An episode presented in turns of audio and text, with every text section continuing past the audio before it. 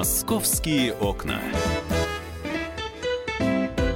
Друзья, программа «Московские окна», и мы в прямом эфире на радио «Комсомольская правда». Добро пожаловать, присоединяйтесь, окна открыты, двери открыты. Заходите, присылайте свои сообщения 8967 200 ровно 9702, 8967 200 ровно 9702. Меня зовут Михаил Антонов. Очень быстро про погоду на выходные, что нам синоптики прогнозируют. Прогнозируют э, завтра солнечную прекрасную погоду, плюс 21, и ярко светит солнце что в воскресенье плюс 17 и дожди проливные. Вот. На следующей неделе будет чередоваться между переменной облачностью и дождями. Все, осень наступила. Вот. А, но сегодня мы будем обсуждать не только погоду. У нас а, в студии специальный корреспондент московского отдела Александр Рогоза. А, сегодня он с несколькими темами пришел. Доброе Саша. утро, Миш. Да. Ты сейчас готовишь заметку про чудесных риэлторов – Хотя ну, как, как бы это, в это кавычках их не, можно. Не да? риэлторы, да. Коммерсанты, которых по закону мы пока не можем назвать мошенниками, аферистами, но вот по сути по сути дела, нечисто. То есть они э, взяли таунхаус. Да, к сожалению, это такая распространенная в последние годы после кризиса э, схема, когда, ну, в Москве и в Новой Москве, в Подмосковье настроили в последнее время очень много поселков, где таунхаусы. Таунхаусы, я напомню, это э, дом на нескольких хозяев, э, которые занимают такие просторные квартиры в 2-3 этажа, в 2-3 уровня. А, то есть, ну, обычно там 4, 6, 8, может быть, максимум 10 владельцев э, жилья в этом доме довольно большом. Там по 200-300 квадратных метров. Но, у, у каждого, у каждого, у каждого есть да. свой подъезд, свой гараж, свой два гараж, выхода, свой этаж. Лужайка перед, перед домом небольшая, да, которую но, можно облагородить. То есть это, с одной стороны, похоже на многоквартирный дом, но только каждый подъезд это вход в квартиру, по сути. Да. Вот. Вот что из себя представляет таунхаус. Их можно увидеть, а, да где их только можно и не увидеть, в Лобне, в, ну, таких поселков в, очень в, в Долгопрудном, в, в, в Красногорске. Из-за того, что это просторно и очень мало людей живет в этих домах, это считается ну, практически элитным жильем. Да. Вот. Но после кризиса а, вот продажи таких объектов они встали, потому что цена не маленькая, они гораздо, естественно, дороже квартир, потому что и большие, и индивидуальный подход, так скажем. То есть, ну, ценник там 15, 20 и выше миллионов рублей. Продажи встали, и появились хитрецы, умники, аферисты, которые начали просто продавать эти таунхаусы э, частями. То есть они, например, подходят к застройщику, который пытается продать объект, говорят, давайте мы сейчас у вас там 5 секций возьмем, э, сделайте нам скидочку, а потом они эти секции начинают э, делить, каждую комнату превращают в отдельную квартиру, якобы, потому что по документам они, вернее, в, в объявлениях, в рекламе э, они продают квартиры студии, так называемые, а по сути они продают доли в квартире, причем не выделенные доли. И этих долей нигде нет ни на каких планах. Я не совсем понимаю, они перегородки ставишь. Да, мы, мы, мы сейчас переговор, поговорим. Житель э, э, жилого комплекса в Красногорске, вот там несколько та- таких квартир, одну из которых продавцы разделили аж на 13 частей. Петр Пацюк у нас в эфире. Э, Петр, здравствуйте. Добрый день. Слушайте, я не совсем понимаю. Итак, есть таунхаус, есть, э, э, ну хорошо, одно помещение – а как, как его делят? Там же э, и получается, что это такой многокомнатный дом с выходом... Это коммуналка. Это Миш, коммуналка получается, правильно? Да, совершенно верно. Это получается в виде коммуналки на этаже. Просто идет лестница, э, трехуровневая квартира, идет лестница. На одном из этажей делают 4-5 квартир.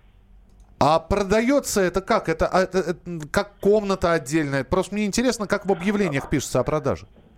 Они-то э, продают как студии, как студии. Сейчас как бы вроде законодательства можно студию, но вообще-то они продают э, долю в праве собственности. Вот в данный момент, вот последняя квартира, которая поделена на 13 студий. Ага. То есть я правильно понимаю, что у этого таунхау- таунхауса есть один владелец? Смотрите, изначально. Был один, нет, изначально покупает один владелец. Ага. И потом продает по долям. Делит на доли ага. и продает вот одну десятую, одну тринадцатую долю. Ага. Продает по долям. Люди покупают долю без выделения в натуре. Кошмар какой. А сколько это стоит, если не секрет? Ну, я не владею ситуацией, но они порядка в два раза увеличивают стоимость. Ну, 2-3 миллиона, Миш. Просто, миллиона. просто Понимаешь, же... самое потрясающее, да. я тебе добавлю, это важно. То есть они большие комнаты делят напополам гипсокартоновой стеной, то есть представишь себе слышимость. Зву- получается, получается да. две комнаты да. в одной. Они превращают в студии гаражи и превращают в студии чердаки, то есть пространство, которое вообще не предназначено для жилья. Можете себе представить? А, Петр, мне просто интересно, вы так как на- видите это все и живете в этом жилом комплексе, а действительно есть спрос вот на это? Ну, у нас очень прекрасный уголок на Москва-река. Это вот э, Павшинская пойма с хорошим живописным видом.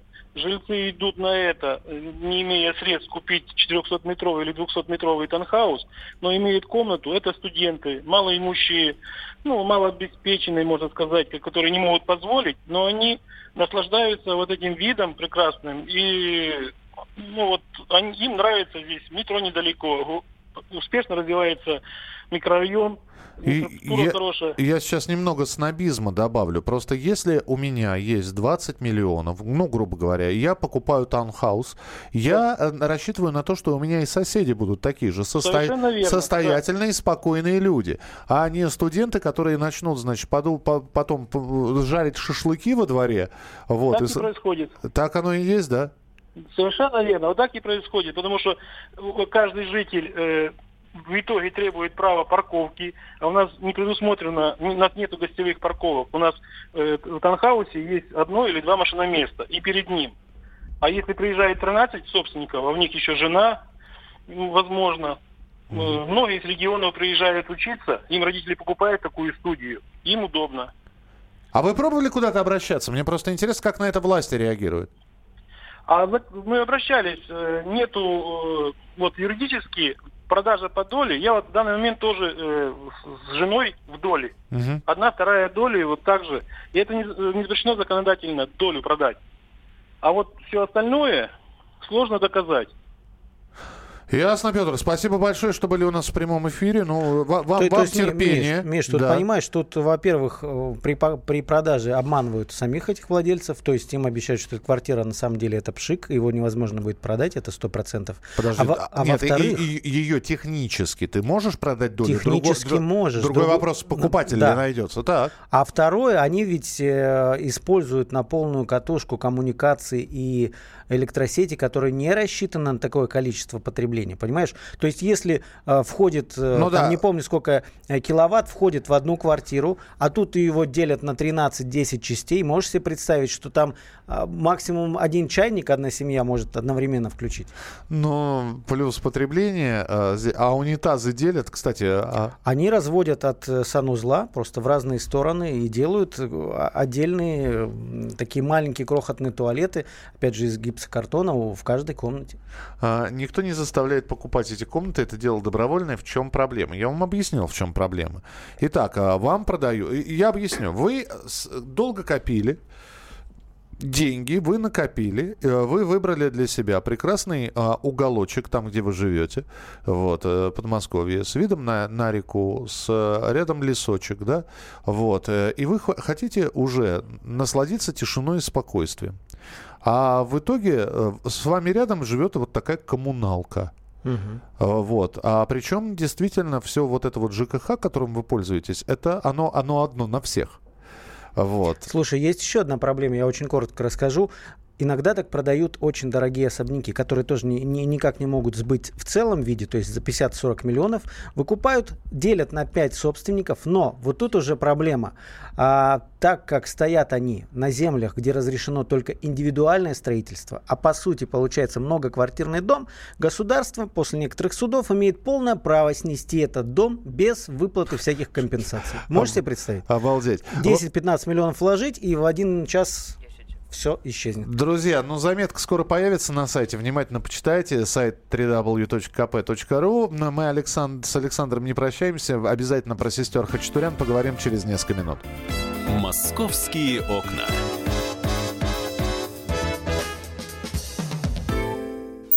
Товарищ адвокат! Адвокат! Спокойно, спокойно. Народного адвоката Леонида Альшанского хватит на всех. Юридические консультации в прямом эфире. Слушайте и звоните по субботам с 16 часов по московскому времени.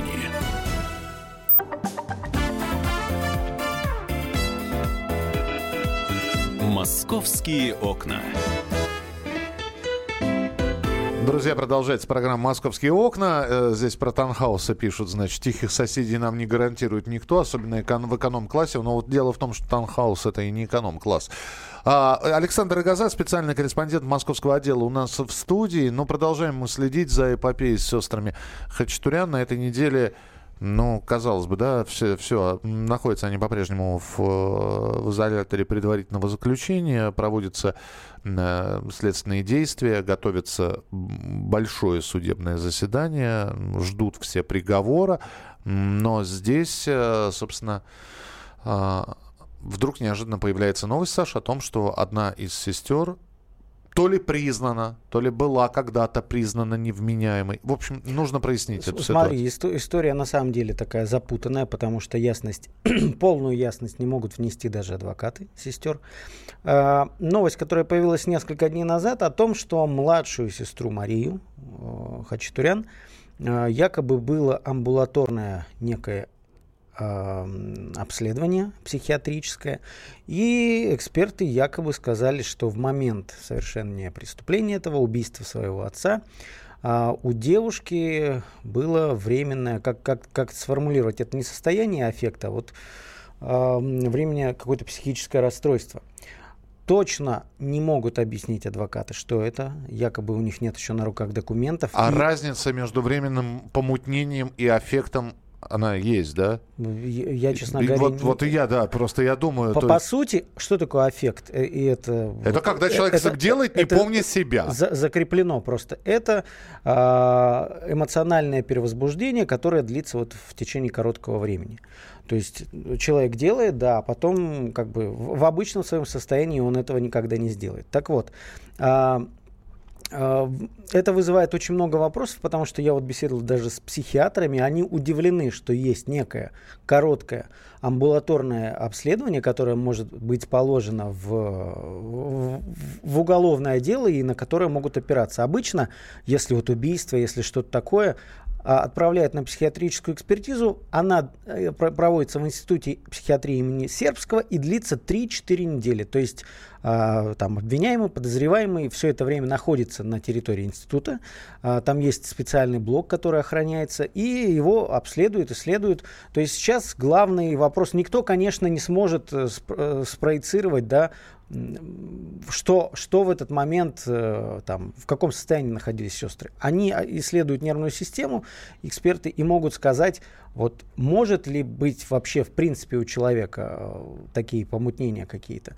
Но по сути вот эта экспертиза, наверное, скорее всего предстоящая психиатрическая для всех трех сестер, это самое главное, что самая главная экспертиза, которая может быть сделана по этому уголовному делу. От нее в конечном счете зависит то, какие сроки получат сестры Хачатурян. А, подожди, а вот э, ты, ты, я сейчас для того, чтобы пояснить, чтобы мы не запутались, ты сказал, что будет еще проходить. А, а то, что было, это? Вот, вот это непонятно, потому и это адвокаты не могут объяснить. Э, Вследствии не комментируют вообще категорически э, ход следствия- след- э, расследования. То есть адвокаты говорят, что якобы провели что-то короткое, какое-то обследование, но опытные психиатры говорят о том, что пос- вот по уголовному делу должно быть большое стационарное психиатрические обследования. Известно, что а, одну из сестер уже доставили, доставили из так называемого женского следственного изолятора Печатники в Бутырку, где находится психиатрическая часть. Вот ту- туда, туда переправляют, например, всех а, заключен- а- арестантов, которых дальше транзитом должны направить в Сербского. То есть Еще, Саша, не совсем понимаю. Адвокаты Да. вносят, понимаешь, какую-то сумятицу. У меня есть подозрение, что, возможно, они раскручивают эту тему, ну, для того, чтобы, опять же, общественное мнение как-то э, повернуть. У меня другой вопрос. Э, Если мы не можем с точностью сказать, была ли вот эта вот доскональная психиатрическая экспертиза для всех трех сестер проведена, то как объяснить то, что сегодня у нас 14 число, и сегодня у нас пятница, и сегодня уже все участники процесса должны знакомиться с уголовным делом. А как с ним знакомиться? Нет, если- почему сегодня именно? Не сегодня? Потому что у меня написано, что сегодня. Ну, мо- может быть, Да. может быть. Все участники процесса будут э, знакомиться в эту пятницу с бумагами с первыми результатами исследований девушек. Мгм. Вот как. А, здесь ведь вот какая интересная история. Просто не специально ли затягивается все это? С момента убийства прошло уже два месяца с лишним, если я не ошибаюсь. Ну да. Да. И э, за все это время что было сделано?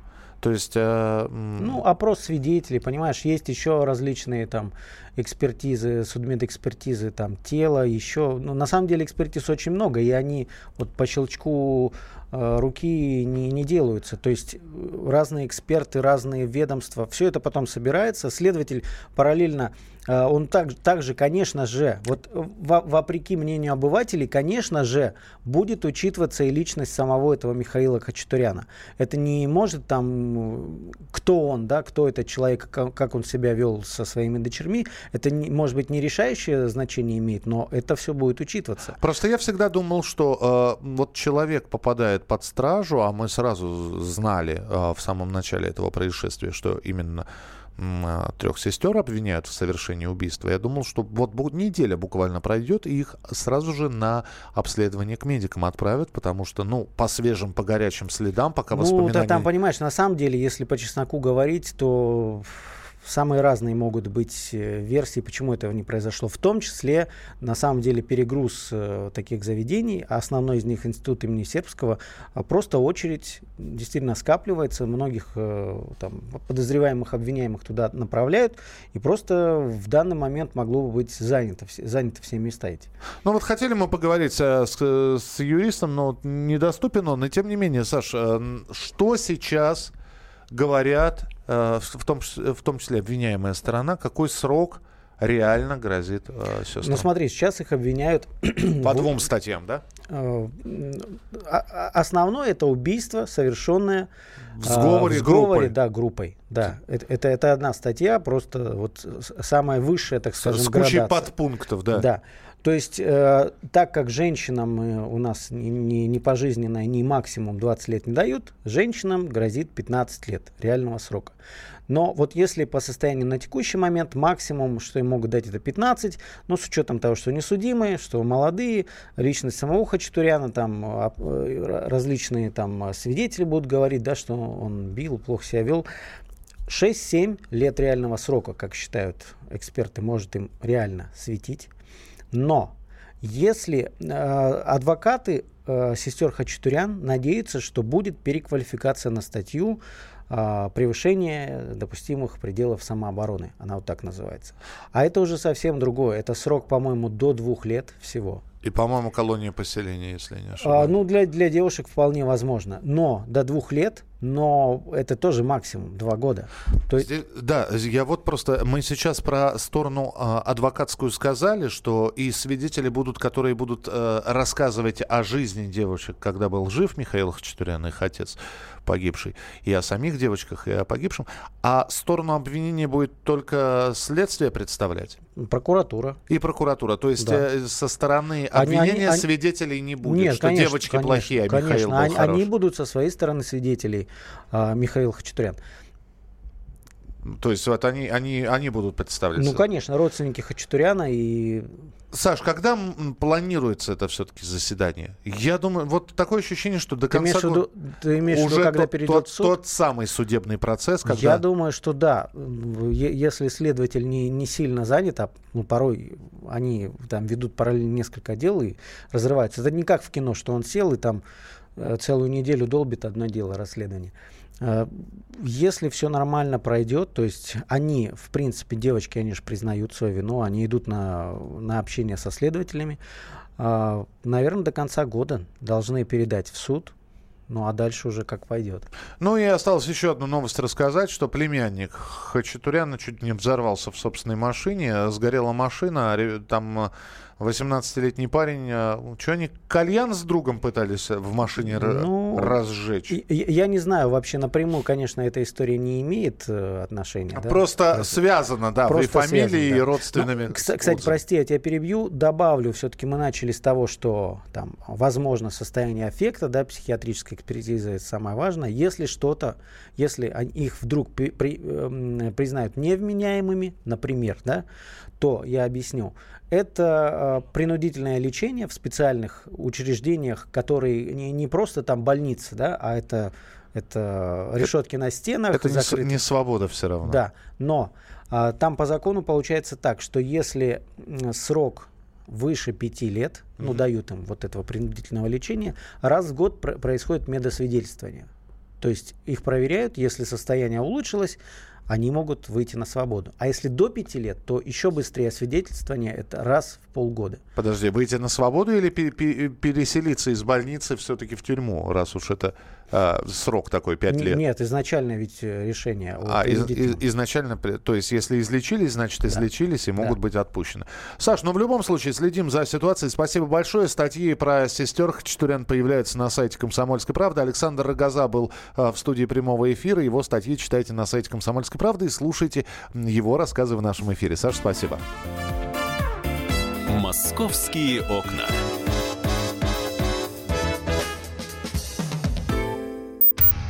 Проблемы, которые вас волнуют.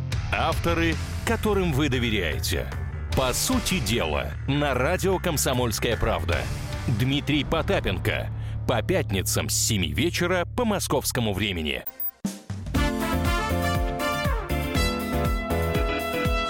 «Московские окна». Итак, друзья, программа «Московские окна», и мы продолжаем. Есть еще несколько тем по поводу которых хотелось бы услышать и экспертное мнение, и рассказы. Э, в частности, эм, корреспондент московского отдела «Комсомольской правды» Павел Клоков, который появится э, в следующем часе у нас в студии, сейчас на прямой связи с нами для того, чтобы рассказать о том, что на, дорогах, на дорогах появились мошенники, и они берут деньги за липовое оформление ДТП. А, учитывая, что Паша периодически все проверяет на себе, мне очень хочется верить, что в этом случае все было по-другому. Он просто о них расскажет. Паш, привет. Да, добрый день. Да, на этот раз это было, было не испытано на себе, к счастью, а чисто теоретически я об этом знаю. А, а, Центр организации дорожного движения в прошлом году создал службу «Дорожный патруль». Наверное, многие обращали внимание на ярко-ярко-зеленые машины, которые колесят по городу. Угу. Иногда инспекторы э, этого дорожного патруля регулируют движение, так же, как э, сотрудники ГИБДД. Чаще всего оформляют европротокол при мелких ДТП. Ну и вообще оказывают любую помощь. Был, например, случай, когда кот застрял в отбойнике третьего транспортного кольца, и э, сотрудники дорожного патруля заметили и спасли его. Мы еще об этом писали. И вот э, недавно э, начали приходить фотографии и жалобы от водителей, конкретно в Центр организации дорожного движения, о том, что какие-то непонятные люди, непонятных служб, прикрываясь этим центром дорожного движения, ну, например, службы Центра оформления ДТП на одной машине было написано, на другой дорожная лаборатория СОД. На самом деле этих служб не существует природе. А что они хотели-то? Ну хорошо. Э, они, да. они подъезжают и требуют, э, не то что требуют, они предлагают, например, во время ДТП составить европротокол. У них действительно есть эти бланки. Взамен они просят определенное вознаграждение. Не знаю точно сколько, ну, думаю, там 500 тысяч рублей. Э, также они могут подъехать, если водитель остановил, остановился под запрещающим знаком. Ну, например, остановка запрещена. Угу. Выходит человек из машины с маркировкой, да, с зелеными этими полосками, как у Центра организации дорожного движения, и говорит, если вы сейчас не заплатите нам на месте, вам придет штраф в два раза больше, а то и в три раза больше. Водители, естественно, теряются, начинают платить, а потом думают, а кому мы вообще заплатили? А документы Там... спросить, а вы кто? А, а ну... а человек в жилете, вы кто вообще? Документы вполне возможно, у них могут быть липовые. Сейчас изготовить удостоверение, корочку любую, я думаю, проблем никаких нет. А, и вот Центр организации дорожного движения призывает не платить никому, потому что их службы работают бесплатно на дорогах. Дорожный патруль не берет деньги за помощь. Он, они могут заменить колесо, там помочь завести машину, если это какая-то блондинка растерялась, или отогнать на станцию техобслуживания. Это все абсолютно бесплатно. Европротоколы тоже составляются бесплатно. Понятно. Слушай, но э, тогда все-таки главная отличительная черта. Вот как понять, что перед тобой мошенник? А машины у них не, не такие яркие. Машины у них или серые, или какого-то там светло-коричневого цвета. Вот фотографии мне показывали вчера. У ЦОД машины ярко-ярко-зеленые, почти салатовые. Они видны издалека. Ну и, конечно, надо требовать ну, корочку показать. Она э, настоящая корочка, она бордового цвета, герб столицы на ней. И внутри две синие печати и фото сотрудника. Спасибо, Паш, запомнили. Жду тебя в начале следующего часа в студии э, радио «Комсомольская правда». Ну, в общем, предупрежден, значит, вооружен. А, давайте поговорим а, про новые станции московского метрополитена. Большая кольцевая линия. А, и про эти новые станции сейчас Светлана Волкова, специальный корреспондент московского отдела «Комсомольской правды» нам расскажет. Привет, Свет. Привет, Виш, всем доброе утро, прекрасная погода, здорово, замечательно все. 3D, А, 3D да. потолок меня поразил. Т- 3, это, это что? Ну, нам, видимо, тоже стро- метростроители хотят сделать в метро прекрасную погоду, чтобы вы под землей себя комфортно чувствовали так же, как и на поверхности. А, И решили устроить э, такой, знаешь, станции в стиле хай-тек. А, Дизайн проекта утвердила Моском архитектура. Это две станции проспект Вернадского и Аминевское шоссе на большой кольцевой линии метро. А, Что э, решили здесь использовать? А, 3D-потолок, он будет в форме морских волн, и сделан из алюминиевых реек. То есть там будут такие нахлесты друг на друга, изображающие как раз вот набежавшую волну. Ага. А, чтобы создавался вот этот эффект, эффект объема, э, весь потолок, э, значит, э, оформят э, сотнями светильников маленьких, которые будут под- э, включаться и создавать как раз вот это вот э, вид э, бе- бегущей морской волны. Света, Ну, то пока- есть я пока- знаю, я знаю людей, которые, в общем, боятся спускаться в московский метрополитен, так их еще и укачивать будет. У них еще, помимо а, вот этой вот боля- боязни замкнутого пространства, у них еще и морская болезнь начнется. Ну, ты представь, еще и стены будут оформлены в виде э, морских волн, там будут такие синусоиды нарисованы. Ну, в общем, если кого-то укачивают, то укачает конкретно. Э, Это на одной станции или на всех? Э, Это пока только на станции э, Аминевское шоссе. Э, Что касается проспекта Вернадского, то там э, так же, как и на Аминевском шоссе, э, одинаково будут оформлены колонны путевые, а они будут из черного гранита. А, Но на проспекте Вернадского уже, конечно, не будет никаких волн. А, Там решили сделать потолок в виде шахматной доски, тоже с помощью светильников. А, На такие квадраты его разбили. А, И включая эти светильники, значит, будут еще в кавычках рисовать э, шахматный узор на полу станции. Это мраморный глянцевый пол, и на нем как раз будут отражаться вот эти лампочки. Собственно, рисунок под- под- на потолке будет повторяться на полу. Ну, посмотрим, как это будет выглядеть. По крайней мере, на картинках пока довольно симпатично. Слушай, ну И- все, все, что ты рассказываешь, это дорого и богато, да? То есть, но это концепт. Вот э, здесь самое важное, что Света все это а, видела, это концепт, это проекты станции, и это картинки именно, да? Да, это сейчас дизайн-проекты, э, которые в ближайшее время начинают уже выполнять, потому что станции обещают открыть э, к 2022 году обе эти станции. И, собственно, э, работа уже идет, строители уже вышли на площадку, роют котлованы и готовятся наводить вот эту всю красоту. Ну, собственно, подождем. Большую кольцевую линию нам уже начали открывать в начале этого года. Напомню, первые пять станций запустили от делового центра до Петровского парка, и к ним недавно, вот как раз в конце а, августа, подсоединили Калининско-Солнцевскую линию.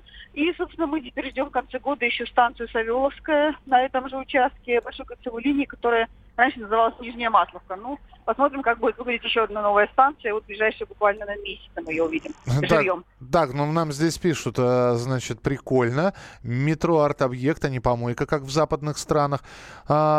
все лучше, чем прозрачные полы на телебашнях. Но, слушай, не вы не сравнивайте. По- Прозрачные полы это тоже э, здорово. Мы поднимаемся сейчас на поверхность вместе со Светланой и оказываемся на э, Каширском шоссе в Москве. Там э, перезагрузка какая-то. Что, что с ним делают, с Каширкой? А, Ты знаешь, на Каширке решили немножко ускорить движение, а, поскольку есть там много пробочных мест, и водителям постоянно приходится стоять в ожидании там поворотов, А, Вот теперь им добавили повороты. А, В частности, на участке от улицы Кошкина до улицы Борисовские пруды добавили одну полосу при движении в центр. А, И доезжая по этой полосе э, в сторону центра к улице Кошкина, как раз водители получают дополнительно еще поворот левый там. А, Собственно, э, что еще касаемо Каширки, э, на нескольких участках добавили также еще полосы, кроме того участка, который я назвала, это развязка Каширского шоссе с Соломенским проездом. А, На выезде из Пролетарского тоннеля добавилась одна полоса, и на пересечении с улицы маршала Шерстопалова. А, При этом, конечно же, поменялась разметка. Обратите теперь внимание, кто поедет по Каширскому шоссе, на разметку. А, Благодаря этому стало легче ездить по соседним с Каширским шоссе улицам, в том числе это Шипиловская, Ореховый бульвар. И еще одну полосу скоро добавят на Каширке для машин, которые едут в сторону области. Она появится на участке от Ясеневой улицы до МКАДа. И ближайший буквально, наверное, месяц тоже дополнительная полоса появится на участке от съезда с внутренней стороны МКАДа до съезда на дублер Каширского шоссе. Это как раз э, касается тех и будет полезно тем, кто а, едет на даче, наверное, вот где-то вот в ту сторону, кто любит э, выезжать за город, э, будет удобно для этих водителей. Ну и, собственно говоря, э, обратите внимание, что появились еще э, повороты, напомню, с Каширского шоссе на улицу Кошкина. Можно повернуть из двух рядов теперь влево. Слушай, ну очень хочется верить, что вот это вот э, действительно разгрузит ситуацию, потому что Каширка одна из самых заполненных таких трасс, а особенно вот э, это касается часов пик. Свет, спасибо тебе большое. Итак, э, новые станции большой кольцевой линии мы дожидаемся, пока это все в концепте на картинках красиво выглядит. Очень хочется увидеть это в реале. Ну и перезагрузка Каширского шоссе. Об этом рассказывала Светлана Волкова, спецкор московского отдела «Комсомольской правды». А я вот сейчас смотрю как раз на а, те самые новости московские, которые прилетели сейчас на информационные ленты. И вот как раз на московских дорогах сегодня час пик начнется около 15.00. Об этом сообщает пресс-служба Центра организации дорожного движения. И, кстати, вот э, мы здесь говорили как раз э, с Павлом про мошенников, э, который под видом ЦОД штрафы требует за парковку. Вот здесь сотрудник... Центра организации дорожного движения написал «Дорожный патруль ЦОД, у них фирменная одежда». Ой, вы знаете, ну, наверное, надо различать э, и, и уметь различать. То есть я как раз видел на Ленинградке вот представителя ЦОД, вот, в зеленом жилете, но настоящий на нем жилет, поддельный на нем жилет. Бог его знает, я в этом не разбираюсь. Вот я теперь понимаю, удостоверение, э, внутри удостоверения там печати, фотографии должны быть, внимательно изучить. А если он еще э, скажет, что заплатите сейчас, иначе будете платить больше, сразу ч- развод. Вот э, развод в смысле не расстаемся мы, а э, сразу мошеннические действия, сразу подозрение на это. А, Потому что я напоминаю, что сейчас оплатить штраф можно без каких-либо превышений, а иногда и с 50% скидками. Так, а что у нас еще? Московский зоопарк переходит на зимний режим работы. Все это произойдет уже послезавтра. У вас еще два дня для того, чтобы летним э, режимом работы зоопарка насладиться. И потихонечку с 16 сентября всех зверушек будут переводить э, в теплые вольеры, ну, особенно теплолюбивых животных. А, Некоторые остаются в вольерах открытых. А, Так, что у нас еще э, интересного? Дома отдыха для таксистов откроют у Шереметьево и Домодедово. А, Один из сервисов по заказу такси хочет их открыть. Видимо, для своих будет бесплатно, для всех остальных придется а, заплатить. И около 6 гектаров земли выставлены на торги в Новой Москве. Город предлагает инвесторам ну, не 6 гектаров ровно, а 5,8 гектаров под строительство промышленных комплексов. Это в Троицком и Новомосковском административном округах. Посмотрим, кто выкупит и что появится на этих местах. В начале следующего часа еще немного московских новостей. Павел Клоков э, будет у нас в студии. И, конечно, традиционная афиша. Узнаете о культурных мероприятиях, которые ожидаются в столичном и подмосковном регионах в выходные дни. Оставайтесь с нами на радио «Комсомольская правда».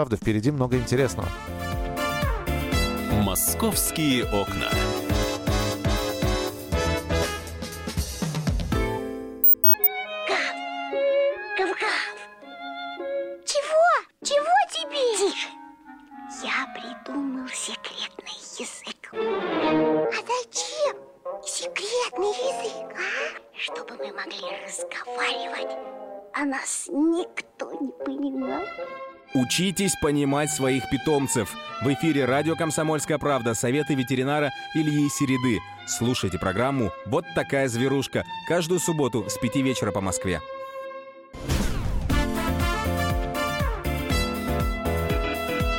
«Московские окна».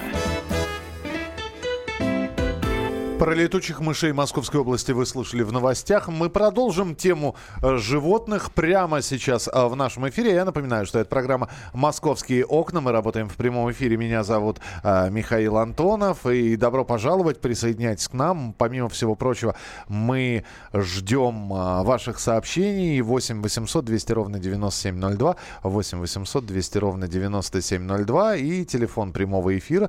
Это, это был телефон прямого эфира. А для ваших сообщений, пожалуйста, 8967 200 ровно 9702. 8967 200 ровно 9702. Ну а сейчас под, по-моему, прекрасную, я считаю, а, музыку. В студии появился Павел Клоков. Я не зря сказал, что, те, что тема животных будет продолжаться. Бабочки и журавли. Про бабочек, как Паша сказал, ничего у меня не спрашивай, но я действительно могу сказать, что бабочки до сих пор встречаются, несмотря на то, что это аномально.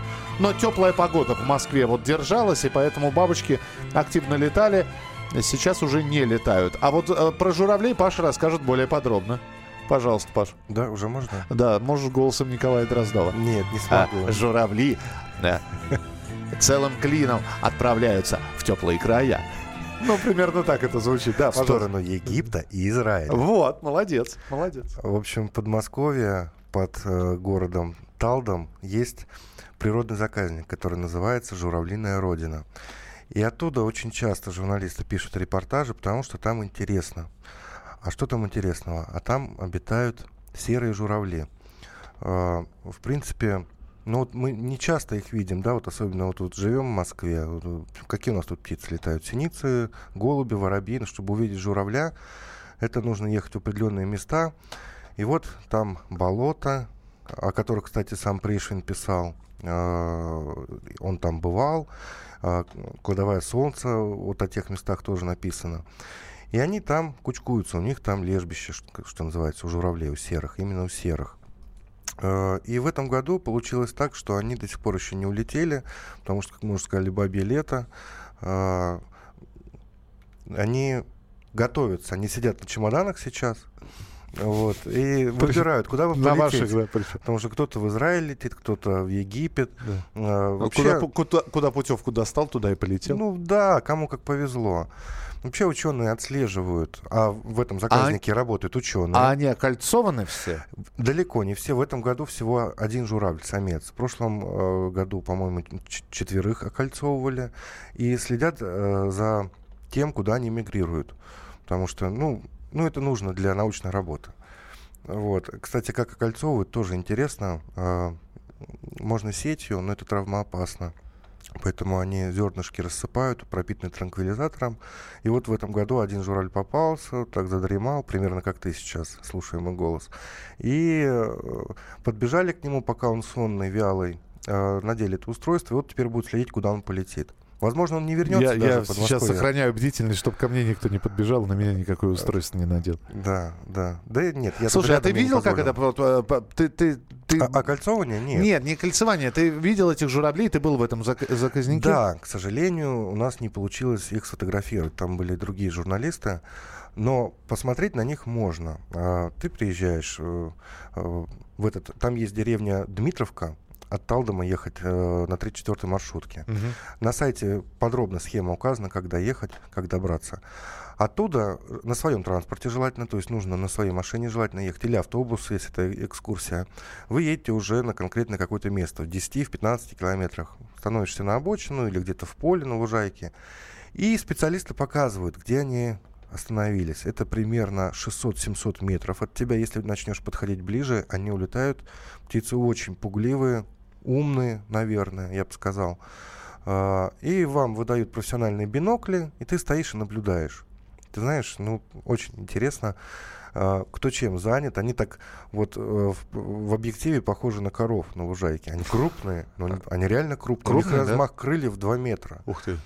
И вот кто-то э, ковыряет землю клювом. Они, кстати, очень много едят. Они всеядные. Они червячков едят, э, корешки Что- растений, Чего наковыряли, то и поели. зернышки. Да, да. Вот ты говоришь, журавли сидят на чемоданах. А, Мы, Да. же, мы же пытаемся понять, вот э, а что, что задерживает журавлей? Теплая погода. Сколько она еще продлится? Мы прямо сейчас узнаем у Евгения Тишковца, ведущего специалиста Центра погоды ФОБОС. Евгений, здравствуйте. Михаил, здравствуйте. Да, Евгений, а, в общем-то, с одной стороны, э, то, что я смотрю по прогнозу и то, что нам обещают, в общем, довольно комфортная погода, до плюс 15. Но вот долго ли продлится все это? Все-таки сентябрь на дворе. Ну, смотрите, во-первых, хотелось бы отметить э, тот примечательный факт, что самое продолжительное в истории измерений метеорологическое лето, оно заканчивается, и причем вот вчерашний день, 13 сентября, стал последним днем, когда среднесуточная температура воздуха превысила значение плюс 15 градусов. Напомню, что согласно статистике в Москве продолжительность климатического лета составляет 87 дней, ну, сезон обычно начинается с 28 мая, заканчивается 23 августа. И вот в этом году метеорит на целых 50 дней больше положенного. И продолжалось оно с 30 апреля до 13 сентября, то есть 137 дней. Тем не менее, конечно, впереди еще комфортные э, сентябрьские дни нас ждут. Сегодня, завтра, это уж точно. Но это уже в категории, э, что называется, климатическая осень. Ночами будет э, свежо все-таки, плюс 5, плюс 10.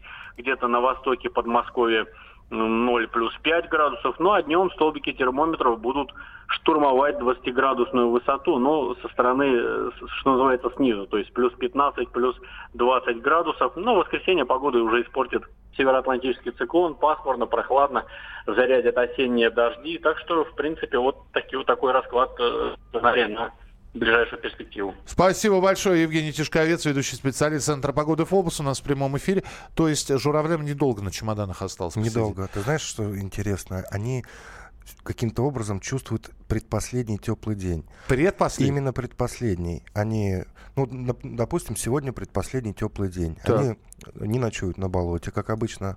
Они обычно Они ночуют... устраивают э, жу- э, журавлишник. А Журавлишник, да, перед отлетом. А, Обычно они ночуют на болоте, чтобы их никто там не мог достать. А тут они остаются в поле, где они кормятся, это рядышком с болотом. А, Там ночуют. И уже в последний теплый день они улетают примерно в 11 утра, когда наибольшее количество а, потоков воздуха идет от земли, то есть легче лететь. Птицы-то тяжелые, Мгм. до 6 килограммов самцы, представь. И вот, и вот погнали. Ну, пока не улетели, то есть пока предпоследний день теплый еще не наступил, хотя, в принципе, сейчас похолодало, но, видимо, для них еще терпимо. Слушай, ну а, а- а возвращаются они... Возвращаются они обычно в, В начале апреле? апреля, Апрель, но, да. но в последнее время в конце марта. То есть э, весна раньше. Ну, тут зависит, конечно, от климата, смотря как придет весна. И очень тоже интересно. Вот во многих статьях, ну, в частности, в интернете, я когда туда ехал, туда ехать, ну, если вместе с маршруткой почти три часа, я читал всякие статьи в интернете. Ну, кстати, по этому направлению-то я тебя за грибами и зову.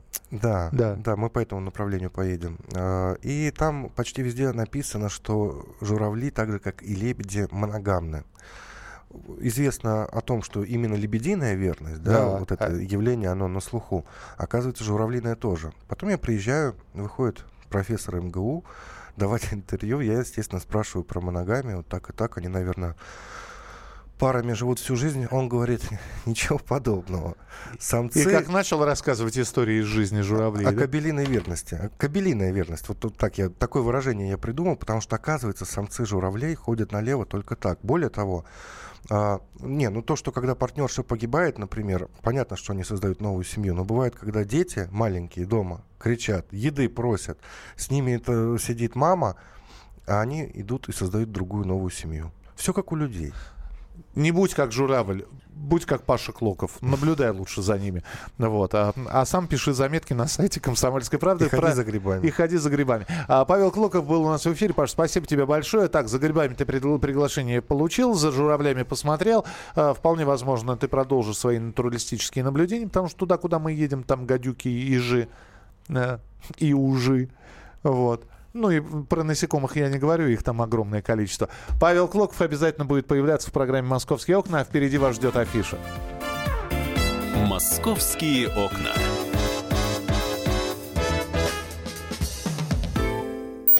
Британские ученые доказали, у тех, кто слушает подзарядку, в два раза медленнее садится телефон. Утреннее шоу «Подзарядка» с Вероникой Борисенковой и Сергеем Красновым слушайте по будням с 7 до 11 утра по московскому времени.